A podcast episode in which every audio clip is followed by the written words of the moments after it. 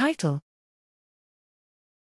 Modeling the association between neutralizing antibody levels and SARS CoV 2 viral dynamics, implications to define correlates of protection against infection.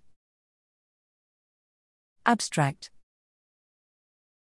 Background While anti SARS CoV 2 antibody kinetics have been well described in large populations of vaccinated individuals, we still poorly understand how they evolve during a natural infection and how this impacts viral clearance.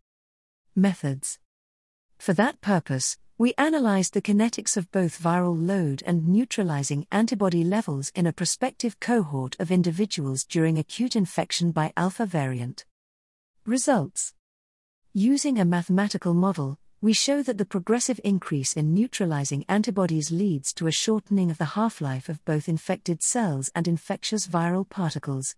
We estimated that the neutralizing activity reached 90% of its maximal level within 8 days after symptoms onset and could reduce the half life of both infected cells and infectious virus by a six fold factor, thus playing a key role to achieve rapid viral clearance.